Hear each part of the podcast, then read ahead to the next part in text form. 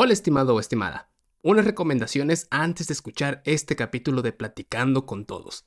Recuerda que para algunas personas es más fácil o difícil hablar de su vida personal como se hace aquí. Te pido respeto para el invitado. Venimos a disfrutar y a conocer a una persona. Las preguntas que se hacen no solamente son para el invitado. Igual tú que nos estás escuchando pudieras hacer una reflexión sobre tu vida. Recuerda que esto es una plática y entrevista, no un cuestionario. Gracias por dejar tu comentario y sugerencias al final de este capítulo pero siempre recuerda cuál es la dinámica. Y no olvides en darle 5 estrellas al podcast y si hay alguna pregunta que quieras ver en un futuro, déjanos saberlo.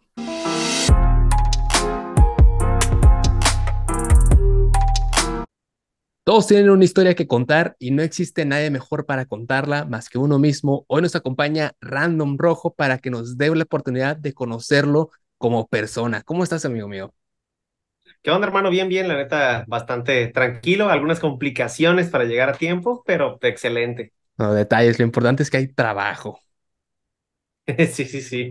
Entonces te voy a leer las reglas por primera vez y para todos aquellos que nos escuchan la primera vez, es una entrevista, plática con el invitado para conocerlo, como mencioné, su historia como persona, no como creador de contenido ni nada de eso, ni las polémicas, no hay chisme, no hay morbo, no está la nota incómoda, solamente vamos a platicar dos personas comunes y corrientes y me gusta mucho empezar con la típica pregunta de quién es Random Rojo detrás de la cámara.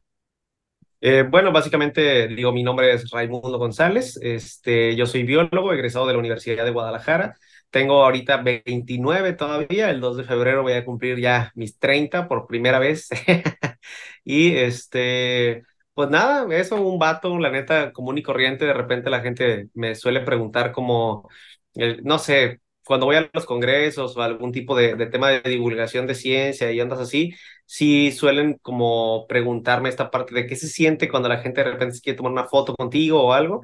Y en primer lugar, sí se siente chido, se siente como pues ese aprecio, ¿no? Ese cariño por parte de, de los que pues pueden ver tu contenido pero la neta a mí se me sigue haciendo bien raro, o sea, porque pues en realidad es como, digo, a lo mejor es por el tema de, como biólogo, hablar de cuestiones biológicas es como muy natural o muy normal, solamente que pues ya cuando tienes a lo mejor un mayor alcance, un mayor impacto, el hecho de que eso pueda generar tanto conciencia, educación o a lo mejor un sentido un poco este, hasta crítico en algunas personas, está chido despertar esa parte en, en, la gente, ¿no? Sin embargo, no sé, sigue siendo como, como raro, ¿no? Como de, pues soy un biólogo más en el mundo, pues.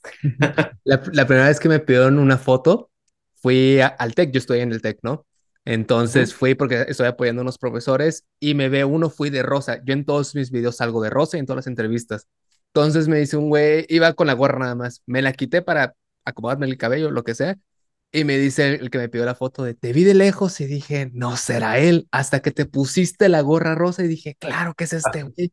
Se hace coro conmigo, me pidió la foto y todo. Yo salí más contento, o sea, con la sonrisa más grande que el güey que me pidió la foto. O sea, así fue un, ok, así se siente y hasta la fecha, o sea, de las veces que me han pedido fotos es el, no me acostumbro, o sea, está muy raro porque yo sí me catalogo como, güey, soy alguien más, o sea, solo me paro en la cámara y se acabó, no hago nada más del otro mundo, o sea, una persona normal.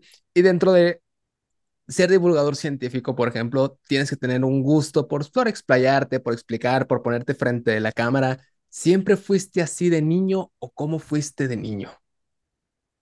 La neta siempre he sido muy extrovertido, o sea, nunca he tenido cuestiones ahí como de, de, ser introvertido o de repente, no sé, por ahí vi un video el otro día, no sé si existe o no existe, ahí algún psicólogo nos puede decir si sí o si no, pero alguien mencionaba que era como una persona introvertida y extrovertida, ¿no? Que de repente es muy introvertido para los extrovertidos, pero muy extrovertido para los introvertidos. Yo no estoy en, en, ni en el punto medio ni, ni en la parte de ser introvertido, la verdad es que soy una persona bastante extrovertida yo era el típico niño que, este, si estaba aburrido en ese momento, en el lugar donde estuviera, y yo veía a otro niño que estaba cerca de mí, yo iba y buscaba pues esta interacción, ¿no? Como para decir, eh, compa, la entrada también estoy aburrido, veo que estás aburrido, somos los únicos dos niños en el parque, estaría muy bien que empezáramos a entablar una conversación o hacer algo, ¿no? Entonces, este, sí, la neta siempre, siempre fui bastante extrovertido, entonces el tema de lidiar como a lo mejor con el tema de pararme frente a una cámara y decir cosas, pues la verdad es que no, no, nunca he tenido esa, esa situación. Ajá. Y el, el tema de, de la biología, ves que cuando somos niños o están los memes de que los niños ya tienen como que su predeterminado de niño, el que le gusta el fútbol, el que le gustan los dinosaurios, el que le gusta la, la- la astrofísica. ¿La, Claro. la biología ya estuvo contigo desde niño o en qué momento llegó? La neta es que siempre, o sea, fue, fue algo bastante recurrente en mí. Digo, yo, yo, por ejemplo, vivo en Puerto Vallarta. Este, pues bueno, aquí tenemos eh, zona costera, ¿no? Tenemos pues playa, obviamente, tenemos lo que es este, eh, ecosistemas marinos, tenemos áreas naturales protegidas. Y a mi papá le gustaba mucho salir, este, como a pescar y esa clase de cosas. Entonces siempre estaba yo como muy conectado con este el entorno que nos rodea, todo lo que hay alrededor de nosotros, y siempre fue como, como muy, muy curioso, ¿no? Entonces, este, además siempre fui buenísimo en ciencias naturales, por alguna extraña razón, siempre se me, se me dieron las ciencias naturales, entonces, este, me enfocaba mucho siempre en, en ese tipo de cuestiones, ¿no? En tanto en la escuela y otras cosas, siempre iba muy dirigido hacia la parte, pues, este, natural, vaya. Y tú, tú eras el que le iba bien en ciencias naturales, a mí siempre me fue pésimo. En biología, en química, en ciencias naturales, yo era el grupito de yo soy números, nada más. O sea, ya cosas naturales, el no le entiendo, slide no me interesa, o sea, no tenía ese, ese, ese pico. Y mi hermano es doctor, entonces mi hermano le iba muy bien en esas y en cálculo no le iba tan bien y es el como que est- estábamos invertidos. Y en la parte de la secundaria emocionante para la mayoría. Las hormonas a todo lo que da, mis papás son mis peores enemigos, todo quiero y nada me gusta. ¿Cómo fue tu adolescencia? La neta, mi adolescencia fue bastante relajada, se podría decir. Este, digo yo, o sea, particularmente soy hijo único, ¿no? Entonces, eh, no tenía como esta convivencia de, no sé, con algún hermano o lo que sea. También siento que esa parte fue la que me hizo ser como muy extrovertido porque buscaba siempre esa interacción que probablemente no tenía yo como con un hermano o una hermana. Entonces, yo hice como parte de mi familia o de, de mis hermanos, ¿no? En, en lo que es este, la calle donde yo vivía y demás pues a los amigos con los que me juntaba todo el tiempo, ¿no? Entonces, la adolescencia, la verdad es que fue bastante relajada. Yo estaba en una secundaria, una secundaria técnica de esas horribles que les hacen cantar un himno en los lunes sobre las secundarias técnicas, es horrible eso. Entonces, este, pues lo que fue, yo no era como, en la secundaria no era como el estudiante ejemplar, la neta, no, pues es que no, no tenía como para mí mucha relevancia yo estaba más enfocado, en ese entonces me acuerdo que me interesó un poco más la parte de como de leer, como en ese tiempo me gustaba mucho la poesía, los cuentos y otra clase de cosas, que fue uno de los, de los sueños que, que seguí buscando a través de, del tiempo, porque desde pequeño yo me acuerdo que que quería ser escritor. Entonces, como que en la secundaria me dio mucho más ese empuje de, pues, por leer más, por este, tener la posibilidad de empezar a, a generar, eh, pues sí, mi, mi propio, como mi propia forma de escribir, de redactar y hacía como pequeños poemas o cosillas de esas. Entonces, eso era como lo que más me interesaba en la secundaria. Yo no, no era tan tan de estar en la secundaria, porque tampoco era el vato que le gustaba un chingo el fútbol o que le gustaban los deportes, la neta, no, no, o sea, jamás me gustaron. Entonces, pero tenía muy buena relación con toda la gente, entonces también nunca tuve ninguna situación o algún problema.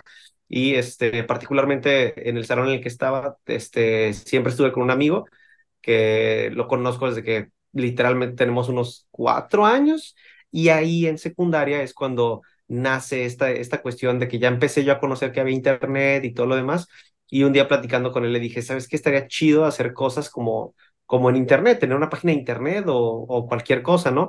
Entonces como que siento que esos tres años de secundaria fueron más enfocados en, no sé, pues sí, como, como personalmente, como que fue un tiempo más de, no de introspección, porque la neta es, eres, eres un morro, eres un adolescente, no sabes ni qué pedo con la vida, pero este, sí me metí más como, como en mí, más que en la convivencia este, escolar, ¿no? Porque aparte, con los que yo convivía en la secundaria, también convivía con ellos en, en el- donde vivían, en la colonia en la que vivía. Entonces nunca tuve como, como esa necesidad de, de conocer más raza en la secundaria o así. Entonces, mi adolescencia fue muy tranquila, pues no fui un adolescente complicado en la secundaria, entonces, este, no, bastante, bastante relajado. ¿Dónde viene la parte art o sea, del- de, la lectura, de la poesía? Porque no es común que en México un niño diga, oye, quiero sentarme a leer, quiero sentarme a escribir, o sea, nada de eso, o sea, jugar con los amigos, estar afuera, comer tierra, lo que cada quien lo que cada niño hiciera. ¿De dónde venía esa parte por ese gusto artístico? Pues, en, o sea, particularmente mi mamá, por ejemplo, es maestra, ¿no? Entonces, siempre, además de ciencias naturales, pues yo este, era bueno en español, era bueno en lectura y redacción, por ejemplo, que ese era como el fuerte, siempre ha sido el fuerte de mi mamá. Entonces, me ayudaba mucho siempre en, o sea, aunque yo hiciera la tarea, ella estaba ahí como de, no, mira, es que esto está mal redactado por esto, y me hacía ahí como hacer las modificaciones y todo. Siempre tuve como mucho acompañamiento en esa parte. Y este, mi papá le gusta mucho la música también. Entonces, después ya en la preparatoria, bueno, a finales de la preparatoria, principios de la universidad, es que hago también una, una banda de rock, por ejemplo, con unos amigos, por toda esta parte, ¿no? El tema de lo cultural siempre se manejó mucho en mi familia, ¿no? Desde la parte artística. Y yo recuerdo mucho que yo, yo tengo un primo que, eh, pues obviamente es mucho más grande que yo, el Oscar, tiene como 46, yo creo, más o menos. Entonces, cuando yo estaba bien chiquillo, él ya estaba, no sé, acabando la prepa, por ejemplo.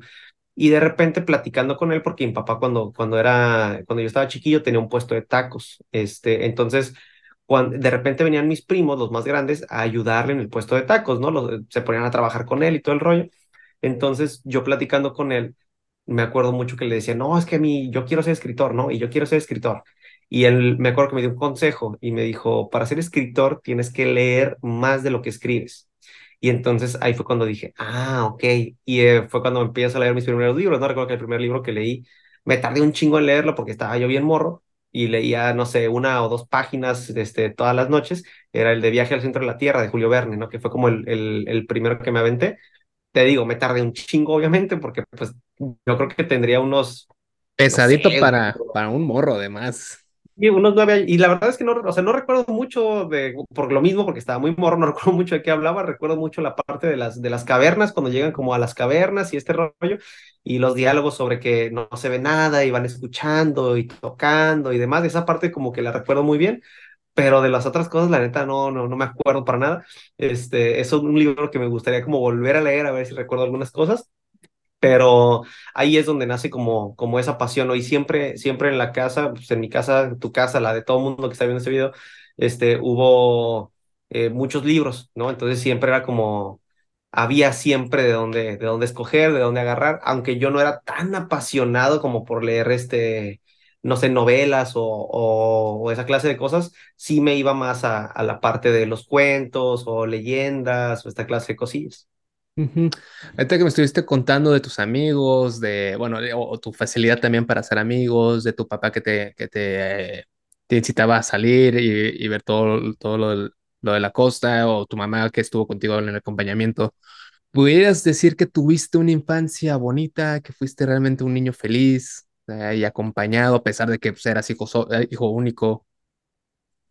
La neta, o sea, si te soy sincero, sí, 100%. O sea, yo siempre siempre que se tocan estos temas como de, no, la infancia y no sé qué, yo siempre le digo a la banda que yo viví todas mis etapas como siento que se tienen que vivir, ¿no? Este, digo, ya hay un psicólogo, seguramente un experto en el tema, nos podrá decir cuáles son este, específicamente cada una de esas etapas, pero, este, o sea, la niñez la disfruté totalmente, tanto en casa como en el barrio, como en el, porque vendíamos tacos en un parque, en, bueno, vendíamos, vendían mis jefes, ah, yo no hacía nada, pero, este, yo estaba ahí, entonces los hijos de las otras personas que también vendían, vendían pozole o el de las enchiladas o el de los elotes y así, yo me juntaba con todos esos morros, ¿no? Este, entonces eso eh, me hizo a mí, yo, yo siempre le digo a la gente que yo era, yo era como niño de la calle, no en el sentido de que viviera en la calle, pero la mayor parte de, de mi día sí era en la calle. Es decir,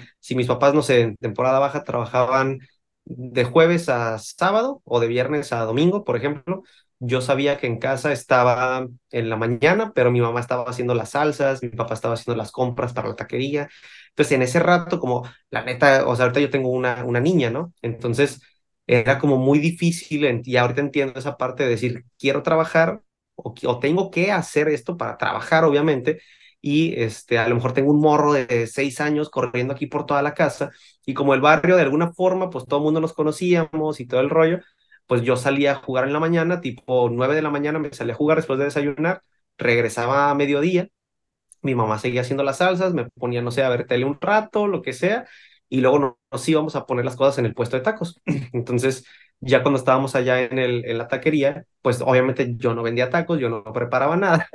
Entonces, esperaba que llegaran los otros morros de los otros puestos y me ponía a jugar con ellos. Entonces, ya entre semana, pues obviamente era la rutina, ¿no? De ir a la escuela de siete y media, ocho de la mañana hasta las dos de la tarde que salías y ya el resto del día era estar en mi casa, me ponía a hacer tarea y si yo terminaba la tarea a las seis de la tarde, yo ya me daban chance de salir a jugar otra vez con los compas. Entonces, a las nueve de la noche, me acuerdo que eran ocho, entre ocho y media y nueve de la noche era mi hora de regresar a, a la casa y ya nomás pues bañarse y dormirse, ¿no? Entonces, la neta, yo, mis etapas estuvieron como muy, muy, muy relajadas, muy chidas. Este, y ya sí, yo disfruté a toda madre.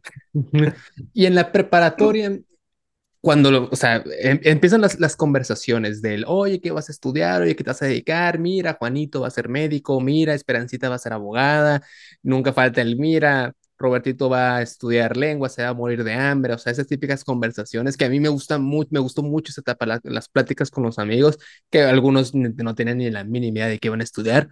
¿Cómo fue para ti tu proceso de elegir, me quiero dedicar a esto? La neta, creo que siempre de alguna forma lo supe, es decir, este, el hermano de, de, mi primo Oscar que les contaba, por ejemplo, él fue el primero en la familia que estudió biología. Entonces, si Oscar debe tener unos 46, bueno, no, no te creas, tiene 43, ya le, le puse de más, porque él va con la década de los 80 y el Iván más o menos me debe de llevar unos 10 años. Entonces, Iván debe, debe estar por cumplir unos, unos 40 años, de tener 39, casi 40.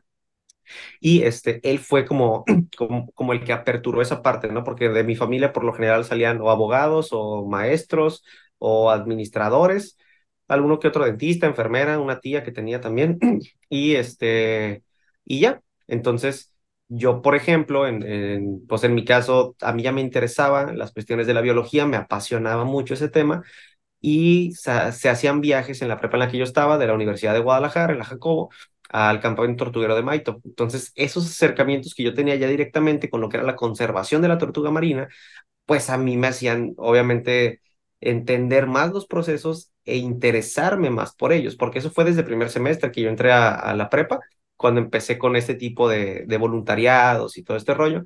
Entonces, ya en ese momento es que pues el interés genuino por la biología ya lo tenía. Luego le pregunté a Iván cómo era la carrera y aunado a todo lo que ya te platiqué, ¿no? Del tema de cuando salía con papá que al estero o a otros lugares, pues evidentemente eso solamente me hizo saber o confirmar lo que ya, lo que ya me gustaba, ¿no?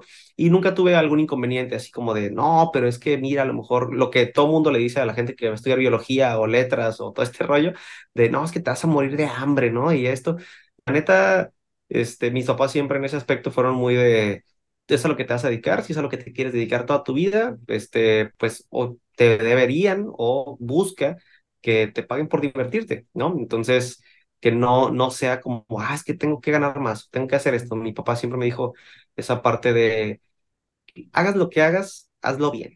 O sea, si tú me dices que quieres dedicarte a, no sé, a trabajar en servicios públicos, ¿no? Este, a lo mejor en jardinería, a lo mejor en albañilería, en carpintería, en lo que tú te quieras dedicar, hazlo, pero hazlo bien. Me dice, porque al final de cuentas es algo que tú vas a, a ejercer, algo que tú vas a hacer.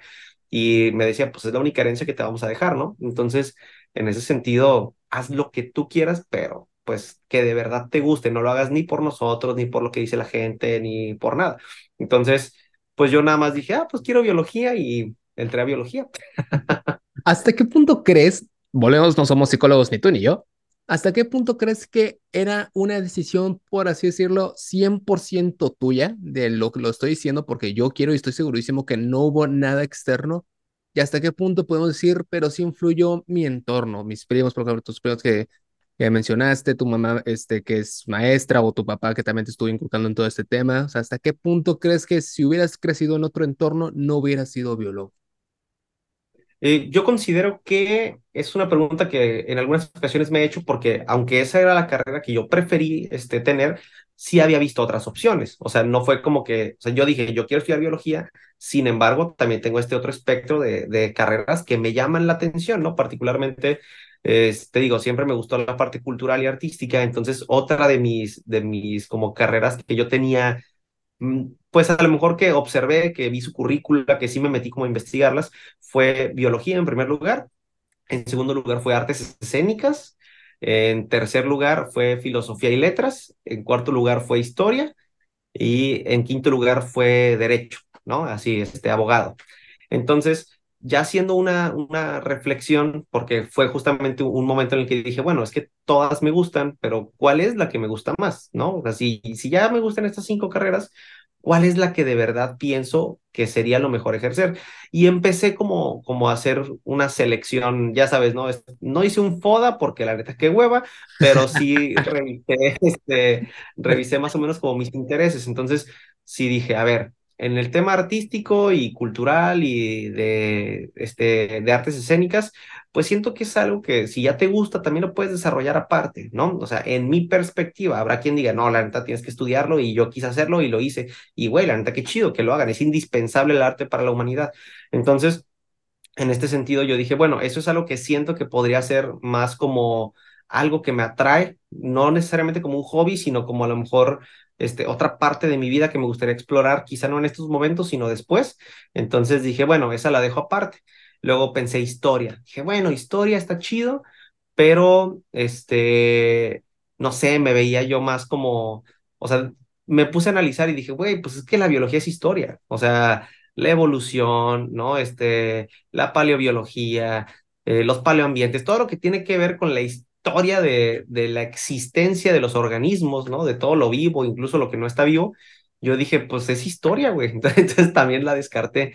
Y luego me acuerdo que dije, este, filosofía y letras porque quería ser escritor, ¿no? Dije, güey, pues en la ciencia puedes escribir, o sea, hay cuentos para niños, hay un chingo de cosas que te acercan a la educación ambiental, a generar criterio científico desde que están chiquitos, ¿no? A incentivar la investigación.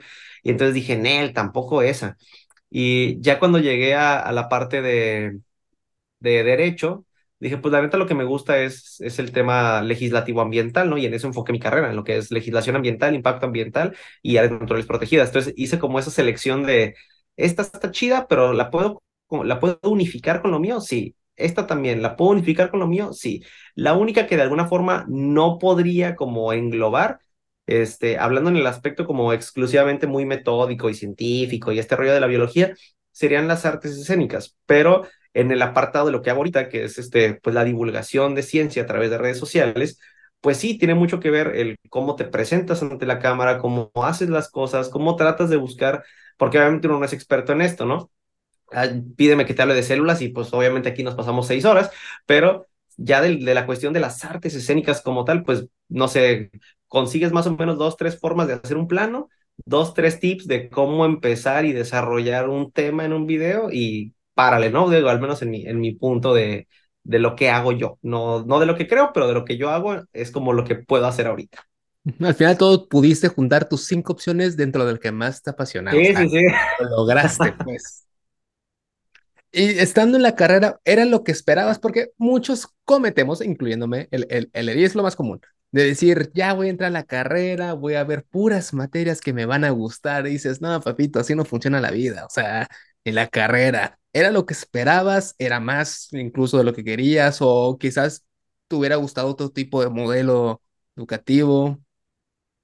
No, la neta, este, o sea, en el caso particular de lo que a mí, a mí me pasó, digo, todo el mundo, todos los biólogos tendrán su experiencia particular con, con la escuela, pero en mi caso, yo no iba tan preparado para entrar a la carrera, porque el, o sea, sí, sí pensaba que no había matemáticas y todo lo que, eso sí, todos los biólogos lo piensan, a menos de que se hayan revisado bien el plan de estudios, pero este, el primer día que tenía clases, 7 de la mañana, álgebra lineal, ¿no?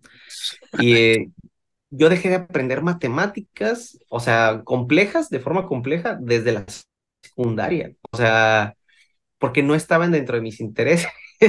Entonces, un saludo al profesor si va a ver este video, porque lo conozco, de repente ahí me lo topo en alguna plaza aquí de Vallarta, el profesor Heriberto nos daba matemáticas, y él en la secundaria nos, si, te, si hacías algo que no tenías buena conducta o lo que sea, te ponía cinco, porque es que usaban esas boletas grandotas. Sí donde venía tu número de lista y tu nombre, y luego te, te ponen ahí como las calificaciones de las actividades, de una a 18 actividades por trimestre.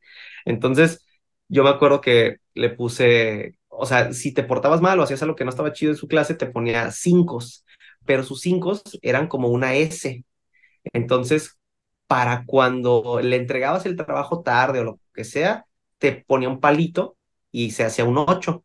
Entonces, yo no recomiendo para nada que hagan esto, sale, pero yo lo hice una vez en la secundaria y básicamente el profesor se salió al baño, no sé qué salió a hacer, le hablaron en la dirección, algo así, y agarramos la lista y nos empezamos a rellenar de palitos las 10 actividades que nos hacían falta. Entonces, este, sí al final de, del, del trimestre el profesor como que sí se dio color, como que dijo, esto está raro, nos volteó a ver, pero nosotros no dijimos nada ni nada y no podía aprobarlo, entonces fue como de, bueno, ocho. Entonces, desde la secundaria, por ejemplo, y la prepa, yo hacía, o sea, yo me fui extraordinario en matemáticas y lo terminé pasando con otro profe, porque se hacían eventos en la prepa y pues obviamente yo andaba metido en temas de política estudiantil y demás, entonces me enfocaba yo más en otras cosas que, que en lo que era matemáticas. Las demás materias sí le echaba más ganas y me interesaban más, pero no era el mejor estudiante de la Jacobo. Entonces, este, ya cuando entro a la carrera, sí me topé con pared, ¿no? De decir, ay, debí haber aprovechado un poquito más esas clases de, de matemáticas desde la secundaria, desde la prepa, y sobre todo eh, que también en la universidad empecé a desarrollarme en lo que era este, los temas de política estudiantil, ¿no? En la Universidad de Guadalajara se da mucho este tema de la política estudiantil. A mí me gustaba mucho, me interesó mucho, entonces este, también me metí de lleno a, a esa parte, básicamente. Una parte que, que me, me, intriga mucho, yo sigo tu contenido desde hace demasiado tiempo, desde antes que yo hiciera contenido. Entonces, lo que muchos me, me preguntan es del, güey, ¿cómo eliges a, a, a los invitados del, del podcast? Siempre, todos los que he invitado, yo los consumía desde antes. O sea, todos, para mí es como ah, andar faneando aquí. Entonces, una de las preguntas que genuinamente siempre he tenido, no solamente contigo, con todos los que hacen contenido, sobre todo el cuidado del, del, del ambiente, de los animales y la protección, cuando acabas la carrera y empiezas ya el mundo laboral, digo, desde, desde la parte que estás como en las prácticas o estarte metiendo en, en el mundo, en el ámbito ya laboral, no te creo un tipo de shock, decepción al ver cómo era el mundo real. Por ejemplo, en el caso del economista, cuando empezamos la carrera es el güey, yo voy a salvar el país, yo voy a sacar todos de pobre. Conforme vas avanzando dices, puta, no es tan fácil como pensé. Y cuando ya llegas hasta el mero final dices, no, güey, no se puede. O sea, por ejemplo, la condición de la pobreza es casi, casi naturaleza humana. Entonces, él mm, tiene que existir, como siempre ha existido, es inherente al, al, al, al humano, entonces, ¿pasa algo así en este tipo de, de, de carreras? Eh, hay un meme muy chido que hizo un vato, no recuerdo cómo se llama, porque este, creo que se publicó primero en Twitter y luego ya muchas páginas de biología lo redistribuyeron por Facebook, Instagram y demás. Si por ahí está, este, que lo ponga aquí, que él es el autor del meme, pero este, puso, es bien interesante estudiar biología, este, considerando como esa pasión que uno tiene por la conservación, la protección de los recursos naturales, ¿no? El buen aprovechamiento de, la base natural y demás. Y decía, y lo curioso es que cuando sales de trabajar, o bueno, cuando sales al mundo laboral, te enfrentas con una realidad que es o trabajas para concesionarias que se dedican justamente al menoscabo de la base natural, o este, pues no consigues chamba o consigues un empleo pues bastante mal pagado, ¿no? Y es una realidad con la que, con la que sí te enfrentas. No digo que sea en todos los casos, obviamente eh, muchas personas han logrado y han tenido una gran capacidad para, para abrirse paso dentro de lo que son las cuestiones biológicas, pero también es un rollo bastante, bastante complejo, ¿no? O sea, a la hora de conseguir un... Yo le digo a la gente, no es que no haya trabajo en biología, el problema es que los que hay a lo mejor no están tan bien pagados, ¿sale? Es decir, si vas a ganar, no sé, supongamos que te pagan desde los siete, yo recuerdo que empecé a ganar cuando recién salí de, de, la, de la universidad, el primer trabajo que tuve, ganaba 7,800 pesos al mes, ¿no? Me daban como otros 500 varos de vales de despensa en una tarjetita y el transporte era gratuito, que era como lo único, ¿no? No gastabas a lo mejor en, en transporte. Entonces, en este sentido, pues yo, por ejemplo, yo vivía con mis papás, entonces sí podía aportar a lo mejor que para la luz, que para esto, o al menos no, no este, ya no depender económicamente en la parte de, bueno, tenemos que dar para el camión, tenemos que dar para la salida de campo, tenemos que dar para esto, ¿no? pero aún así, o sea, una persona en el mundo real que no vive con sus papás en esa etapa de su vida y empieza a conseguir su primer trabajo, no puedes rentar una casa con eso. O sea, podrías rentar un cuartito horrible en alguna zona muy alejada de tu trabajo y pues medio comprar despensa y medio transportarte, porque la neta los salarios sí están mal pagados, ¿no? Dependiendo la chamba. Y al rato si tienes muchísima, este, pues sí, muchísimo currículum o, este, o un bagaje académico de tus doctorados, tus maestrías y todo lo demás, a veces también salen con, con el cotorreo este de, es que estás sobrecalificado para el puesto, ¿no? Y es como de, no mames, bro, estuve estudiando 12 años para que me salgas con tus mamadas, pues está cabrón, ¿no? Y entrando en, en el aspecto de, de, la ciencia, porque fue todo, eh, estás en, en el campo de esta ciencia, ¿existe un espacio para Dios, para una creencia? Eh, pues bueno, personalmente hablando, la neta, este, ahorita estoy, mira, estoy justamente grabando en casa de mis papás, ¿no? Porque en el cuarto que tenía yo cuando, cuando vivía con ellos, porque ahorita este, en mi casa no, no he adaptado un espacio como tal para grabaciones. Es bien chistoso porque ahorita que preguntaste eso, aquí al lado donde estoy apuntando, para allá arriba, hay un angelito de, de esos angelitos de la guarda que, que te dan cuando estás chiquito, y allá arriba hay una cruz, ¿no? Que había puesto mi jefa desde hace un chorro de tiempo. Este, mi familia es muy religiosa, o sea, en la cuestión son católicos, este, muy apegados al tema este, religioso. Yo le digo a la banda que, por ejemplo, mi jefa es de las hermanas este, perpetuas de la caridad y de esos rollos, ¿no? Ya ves que se ponen nombres así bien raros las congregaciones. Entonces, yo particularmente desde muy morro nunca, nunca me latió, o sea, siendo sincero, yo sé que mis papás van a estar viendo este video, lo sé porque ven lo que hago. Entonces, este, y ya son cosas que hemos hablado, este, pero a lo mejor me están escuchando ahorita porque estaban allá abajo en la sala. Entonces, este, la neta nunca fue algo de, o sea, pues sí, nunca le entré yo al tema religioso. Hubo una etapa en la, de mi vida, justamente, eh, a fin, sí, en la secundaria, a finales de la secundaria, cuando te digo que estaba en este rollo de leer y esto y lo otro y generar como un propio criterio de muchas cosas en las cuales dije, bueno, a ver, si esto no me late o nunca me ha gustado, pues me voy a dar como la oportunidad de leer sobre eso, porque siempre ha sido algo que me ha causado como mucha intriga, ¿no? Me imagino que obviamente como a la mayoría de los que estudiamos ciencias por lo general, entonces me intrigó bastante este, en este sentido estas cuestiones y empiezo, incluso fui a un grupo de jóvenes, por ejemplo, yo este, lo que hacía era dar pláticas de primeras comuniones, de confirmaciones a jóvenes de mi edad y cosillas así, de esos grupos de jóvenes que hay en las iglesias católicas, ¿no? Igual había cosas que no me latían, yo le decía a la banda, pues no me late esto, o había quien decía, es que yo no quiero creer, y yo les decía, pues no pasa nada, y al rato yo salía regañado porque, ¿cómo no? ¿Cómo le dices eso, no? Entonces, este, estuve un lapso de tiempo, no mayor a dos, tres años quizá, y es entonces cuando terminó ese periodo que yo dije, ¿sabes qué? Ya conocí, ya supe cómo está este rollo, la neta no es para mí, ya investigué lo que tenía que investigar, y para mí el tema de las creencias, no tengo ningún problema con que la gente crea, la neta, pues cada quien, afortunadamente, este, hay esta libertad de culto en nuestro país, ¿no? Todo el mundo puede creer lo que quiera, este, no, no te deberían ni te deben de discriminar por ello, pero pues la neta, yo encantado con que la gente crea lo que quiera, ¿no? Nada más si tengo ahí una situación con, con los negacionistas de la evolución, que es como de, güey, tú puedes creer en lo que quieras, o sea, no tengo pedo con que creas en lo que quieras. Y tampoco te estoy pidiendo que creas en la ciencia, porque ya sería meternos a un tema dogmático y en la ciencia no es que se tenga que creer, se tiene que cuestionar también, ¿no? Entonces, Ahí más bien en este sentido es como, pero está toda esta evidencia científica, ¿sabes? No digo que sea tu culpa porque evidentemente vivimos en un país en el que no hay cultura científica, donde incluso en las mismas escuelas eh, desafortunadamente no se habla o no se explica bien cómo es el tema de la evolución.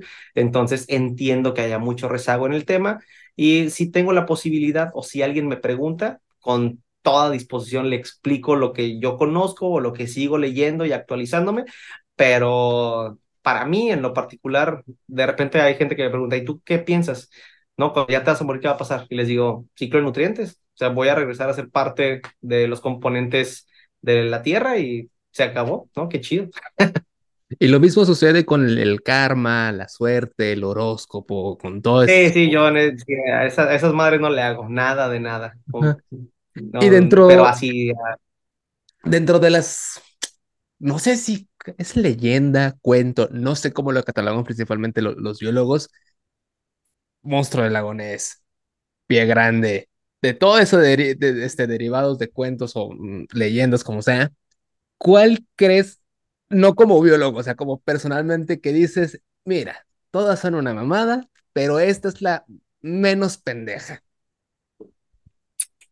Eh, no sé, güey, la neta, es que llego, llegué a un punto en mi vida en el que ya no puedo como desprenderme de, de esa parte de decir, bueno, yo podría considerar que, porque digo, a lo mejor no, no, digo, no las conozco a todas, por ejemplo, esa, la del monstruo del lago Ness, pues sí, la conozco, ¿no? Conozco la de Pie Grande, eh, el tema de las sirenas, ¿no? Que ya está un pinche documental ahí bien mamador de eso. Buenazo, sí, lo vi, bueno, lo vi de morrillo. hay, hay un chingo de cosas, entonces particularmente no puedo, o sea, si no tengo evidencia, no puedo decir que hay algo, pero tampoco puedo decir que no lo hay, ¿sabes? Lo que sí puedo mencionar es que hay una rama de que es una pseudociencia para la biología en, en estas cuestiones, que es la criptozoología. Y la criptozoología trata, la zoología, pues como tal es el estudio de los organismos y los animales, etcétera, ¿no?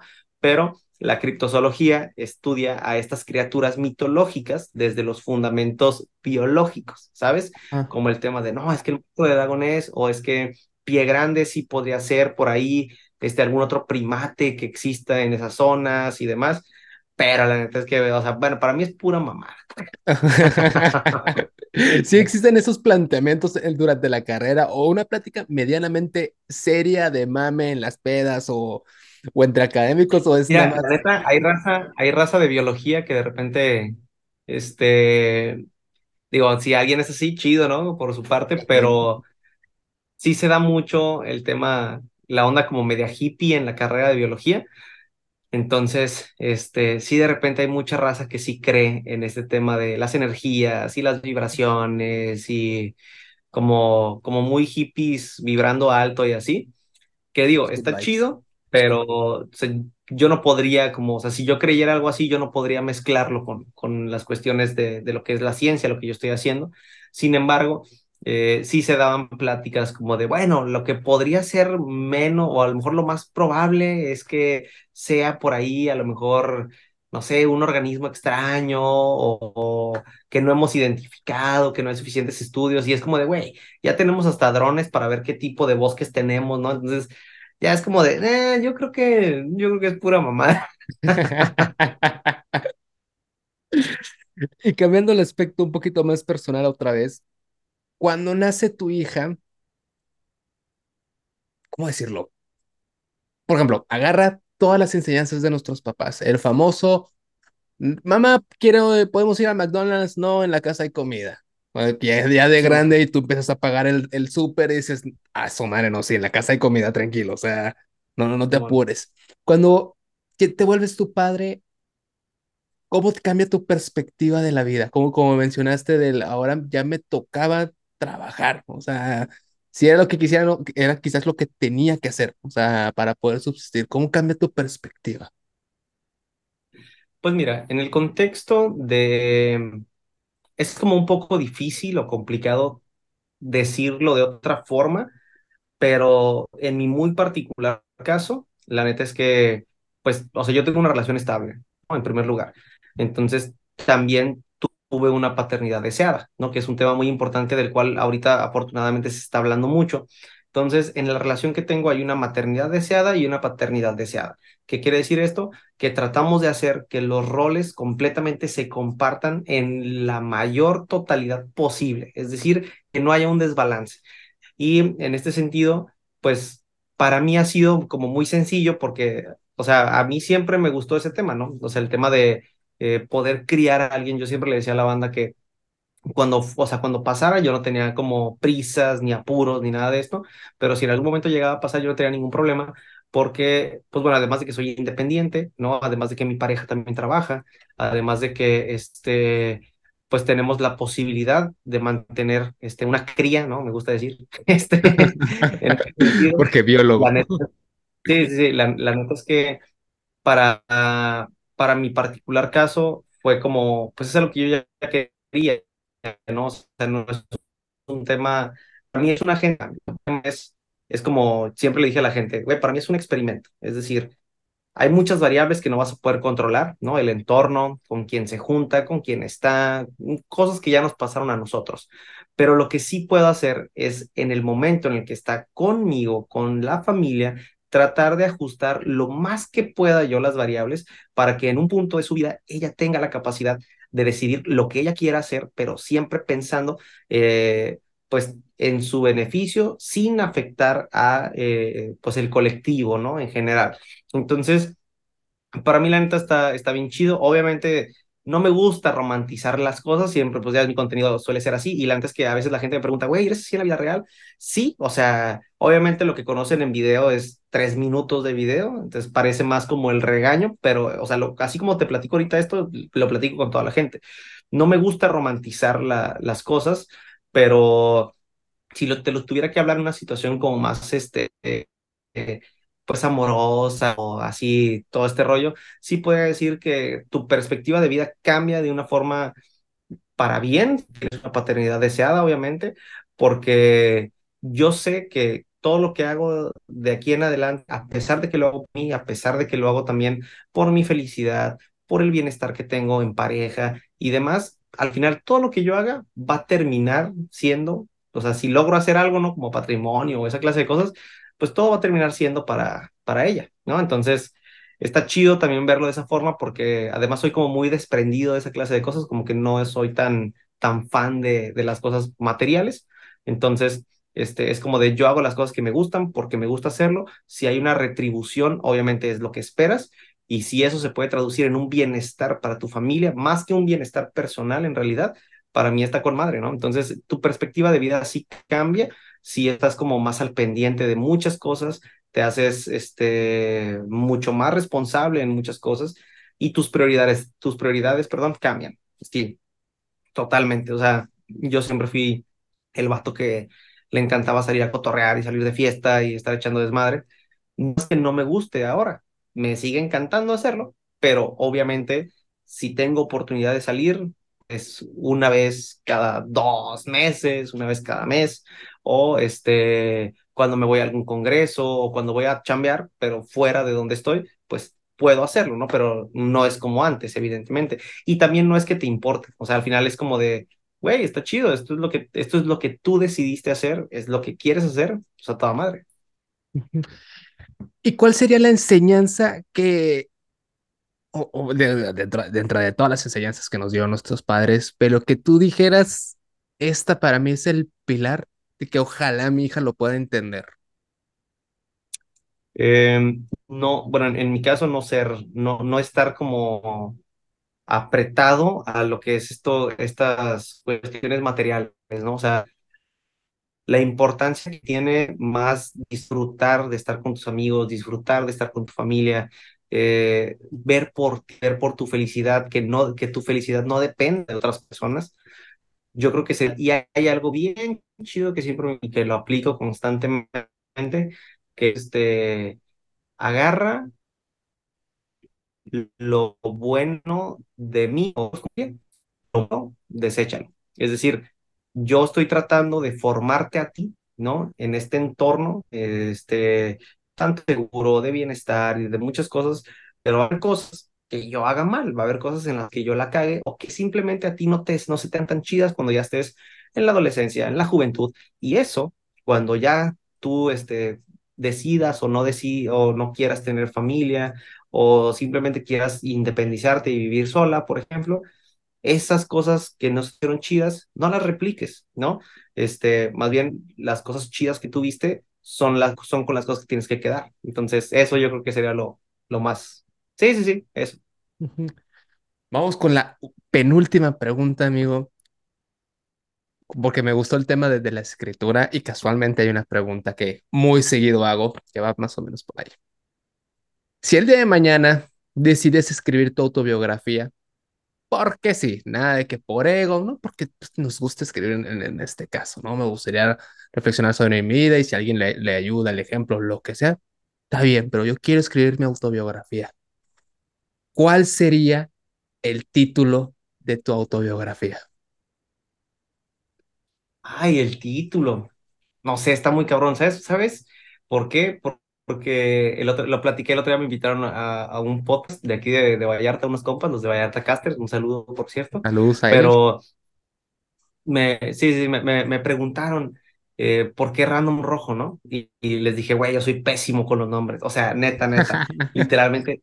Puedo ser muy creativo para escribir, puedo ser muy creativo para hacer los videos, para hacer muchas cosas pero el tema de ponerle un nombre algo que estoy escribiendo, por lo general agarro la primera frase que se me hace chida de lo que ya escribí. O sea, el título es lo último que hago. Entonces yo creo que primero haría la biografía y ya después agarraría una pinche frase que se me haga chida y la pegaría ahí. O sea, ni siquiera tendría que tener sentido con la biografía. Simplemente, no sé, si dije, este, el mejor marco es el que no se hace, lo aunque no sea un libro de manejo, ¿sabes? Es como, ay, su madre, pues pónsela. este, o también me gustaría eh, el, el, la típica que todo el mundo utiliza también, que es, eh, obviamente es algo que es indispensable conocer, sería, este, no sé, bitácora de el, el, el, podcast que tengo en Spotify, este, así, biologando rojo. ¿Por qué? Porque hay un chingo de biólogos y dije, güey, chingue su madre. y como última pregunta, porque muchos la tienen y demasiados, o sea, demasiada gente estuvo preguntando ese aspecto. Cuando te menciona la cotorriza, ¿qué uh -huh. pasó? O sea, ¿qué pensaste? ¿Cómo te sentiste que te hayan mencionado la cotorriza de esa manera? Pues mira, la neta, se me, o sea, a mí se me hace bien chido. La verdad es que es un. Son, son ciertas como puntos de, de la carrera que generas como, como creador de contenido en efecto de las, las cuestiones científicas o de la ciencia, de divulgar ciencia, comunicarla o lo, lo que sea, porque he llegado pues a ellos que la neta tienen un putazo de alcance, o sea, que es, es gente que tiene, no sé, arriba de los 3, 4, 5 millones por video, ¿no? Que todo el tiempo tienen coberturas, que tienen colaboraciones y que mucha gente lo sigue. Este, conozco mucha gente que, que ve la cotorriza, particularmente hablando, desde compas míos hasta este, gente mucho más joven que yo, por ejemplo, no sé, este, hablando desde menos de los 20 años, por ejemplo, y que cuando, cuando me mencionan, este sí me dijeron como de, güey, o sea, o, ah, saliste en la cotorriza, ¿no? Y está chido, la neta, o sea, para mí este, está increíble, y más porque un compa, el Dan, me, fue el que me mandó el video, me dijo, oye, güey, mira, hablaron de este tema, tú le metes más ese rollo de, de explicar por qué no está chido tener esta clase de especies, entonces estaría bien que te aventaras un videillo por si les puede llegar, ¿no? Entonces ahí saludos al Dan de Sencillamente para que vayan a seguir, pero justamente cuando pasa esto, dije, bueno, pues me lo voy a aventar, ¿no? Entonces hice el video rápido diciendo, no, la neta no es chido, miren, porque pasa esto, bla, bla, bla, bla. Lo subí, no esperaba que les llegara, porque obviamente tú sabes que en TikTok claro. o en diferentes redes hay cosas que te pueden pegar, hay cosas que no te pueden pegar. Entonces, cuando sí pegó, eh, yo no me di cuenta porque hayan contestado en ese momento en, el, en la red social o algo, no. Me entero porque tanto el Dan como otro compa, el Tisca, y otro, otra raza me empezó a mandar el video de, güey, checa el minuto tal y saliste ahí en la cotorriza. Yo dije, ah, cabrón. Y ya entré a ver y sí, sí vi que el veterinario pelirrojo y no sé qué. Y ya este, nada más en un comentario puse, ah, este, nada más no soy veterinario, soy biólogo. Pero chido, ¿no? Aquí andamos para lo que se necesite. Entonces, sí, bastante, bastante bien. Pues amigos, de verdad, muchas gracias por dejarnos escuchar tu historia, más que nada, conocerte como persona, como habías dicho, de, me conocen de tres minutos. A mí me gusta mucho que cada quien es el, tú tienes la oportunidad de creer lo que quieras de mí, o mejor, yo te voy a contar quién soy, o sea, desde mi perspectiva, claro. porque por ejemplo, con Rafita Carvajal y con Polly Padilla, este, habíamos platicado del tema del, como que nos separan de, de la gente del güey, soy un güey normal, o sea, no, no pasa sí, sí. nada, también me equivoco y también estoy estudiando, o sea, no pasa nada, entonces a Rafita, a Rafita le, te digo, le hizo mucho, le dio mucho gusto este énfasis del güey, pues sí, soy normal, pero como todo el mundo quiere a Rafita, es el, o sea, sí, nene, pero tú seguramente hueles a hot cakes, no pasa nada, todos te queremos, entonces igual con, con tu contenido sí, es el, claro. porque que muchos ponen como que lo que te dijiste del, eres así del, a veces tajante y es el, pues, a veces, o sea, cuando toca regaño, toca regaño, porque cuando pones videos Sí, así de, de y- los animales dices, güey, o sea, se mama la gente a veces, sobre todo los turistas, dices, sí, totalmente. Dios de mi vida. Ya, vez, ya cuando, por ejemplo, cuando voy a algún congreso que me invitan, hace poco estuve jun- just- justamente junto a Rafa Carvajal ahí en, en un evento de Jali Science, ¿no? Fue un, congreso de divulgación de ciencia en el Congreso del Estado de Jalisco. Entonces, estuvo bien chido porque nos quedamos en la misma cabaña y todo el rollo, grabamos ahí este, varias cosillas y todo, pero los vatos, este, saludos ahí a Elías y a toda la flota de Jali Science, este, me, me decía, güey, la neta, o sea, sí, sí eres como en los videos, pero, pero eres chido, güey, o sea, sí caes a toda madre, o sea, de por sí nos gusta tu contenido porque pues todos eran biólogos o afines a las ciencias y demás, dice, pero ya como tal conocerte, porque nos fuimos a cotorrear, nos echamos unas cheves en una cantina de por ahí de cerca del Congreso y estuvimos como, pues cotorreando, ¿no? Normal. Yo le lo que les decía, les dije, güey, yo la neta, o sea, soy el vato que, que está al lado de ti en tu salón de clases, que se sienta hasta atrás, güey, y que eh, se aburre en la clase y te empieza a decir cualquier mamada para que te rías, güey. Dije, o sea, soy ese güey, nada más que en las cuestiones de lo que es mi profesión como tal, lo que son las ciencias biológicas y mi área de especialidad, que es la legislación, el impacto y las áreas naturales, obviamente tienes que tener esta postura que no es que, porque mucha gente me dice, güey, no sientes que eres como muy radical o muy tajante, o les digo, güey, no soy yo, o sea, yo no te, yo no estoy dando mi opinión de los temas, porque algo en mi contenido, a menos de que yo diga, ahora, lo que yo considero, eso, eso puede, puede ser una intervención mía. Sin embargo, yo lo que hago es explicar lo que está científicamente comprobado. O sea, si yo te hablo de fauna feral o si yo te hablo de las complicaciones que tiene extraer un mono araña de su ecosistema, no te lo estoy diciendo porque es que, ¿sabes que Yo pienso que esto no está bien. No, es, a ver, con base en la evidencia, con base en todos estos artículos, en estos libros, en estas publicaciones, en estos autores, sabemos que no es posible, sabemos que no está bien y eso a la gente le caga porque a la gente no le gusta que le digas qué es lo que no puede hacer, ¿no? Y la neta, mi contenido, este, digo, ahorita como para mencionarlo también es algo que me gusta mucho decir de repente, casi no tengo la oportunidad de mencionarlo, pero mi contenido sí se basa mucho en incomodar. No busco en general como el tema polémico ni nada, se suele dar porque a lo mejor sí mi forma de decir las cosas es muy así, o si de repente tengo un comentario de un hater, este, el otro día puse de que me iba a rasurar, ¿no?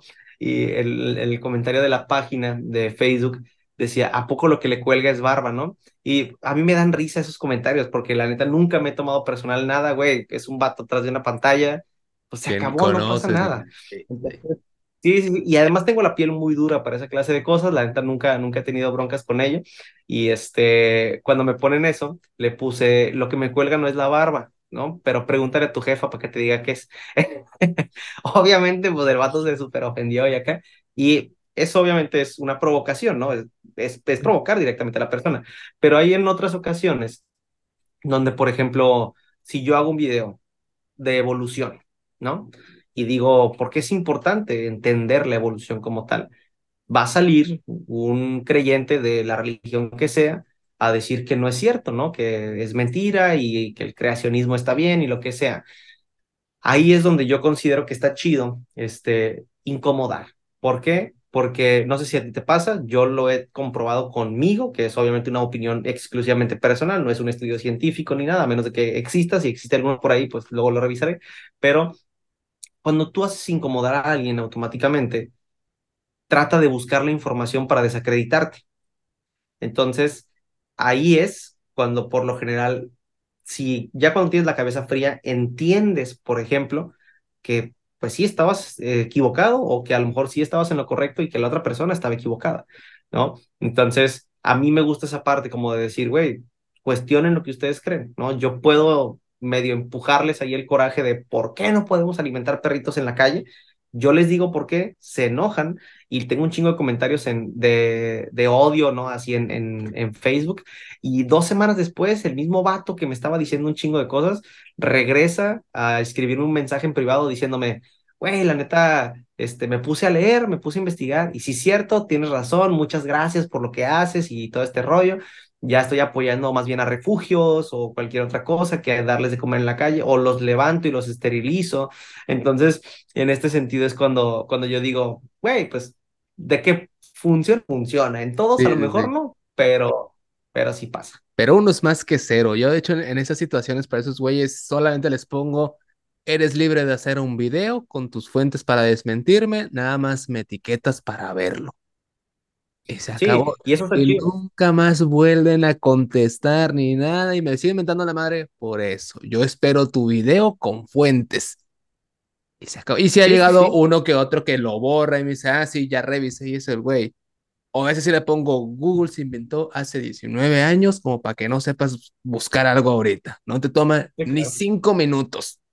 Y sí, después terminan borrando el mensaje o diciendo, oye, sí, perdón, no lo voy a borrar para que se vean que se puede cambiar de opinión. Y yo, gracias. O sea, no importa que te haya puesto 30 mil estudios en los videos, nunca falta el líder, que es el, no, güey, así no es. Ah, ¿Qué hago? ¿Qué hago? ¿Qué más quieres que haga? Sí, y está bien, o sea, al final de cuentas yo entiendo que toda la gente tiene la capacidad de, de decir o de publicar o de comentar lo que quiera, ¿no? Al final de cuentas. El problema es cuando ese mensaje se replica a tal grado que empieza a generar desinformación. Entonces, es ahí donde sí es un problema. Sin embargo, si hay un vato que te dice nada más, no, no te creo, jaja.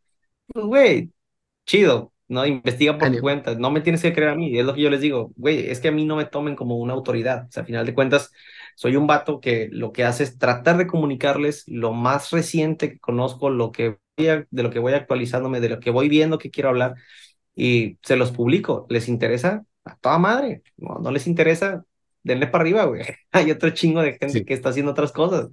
el botón de bloquear está para algo. Sí, sí, sí.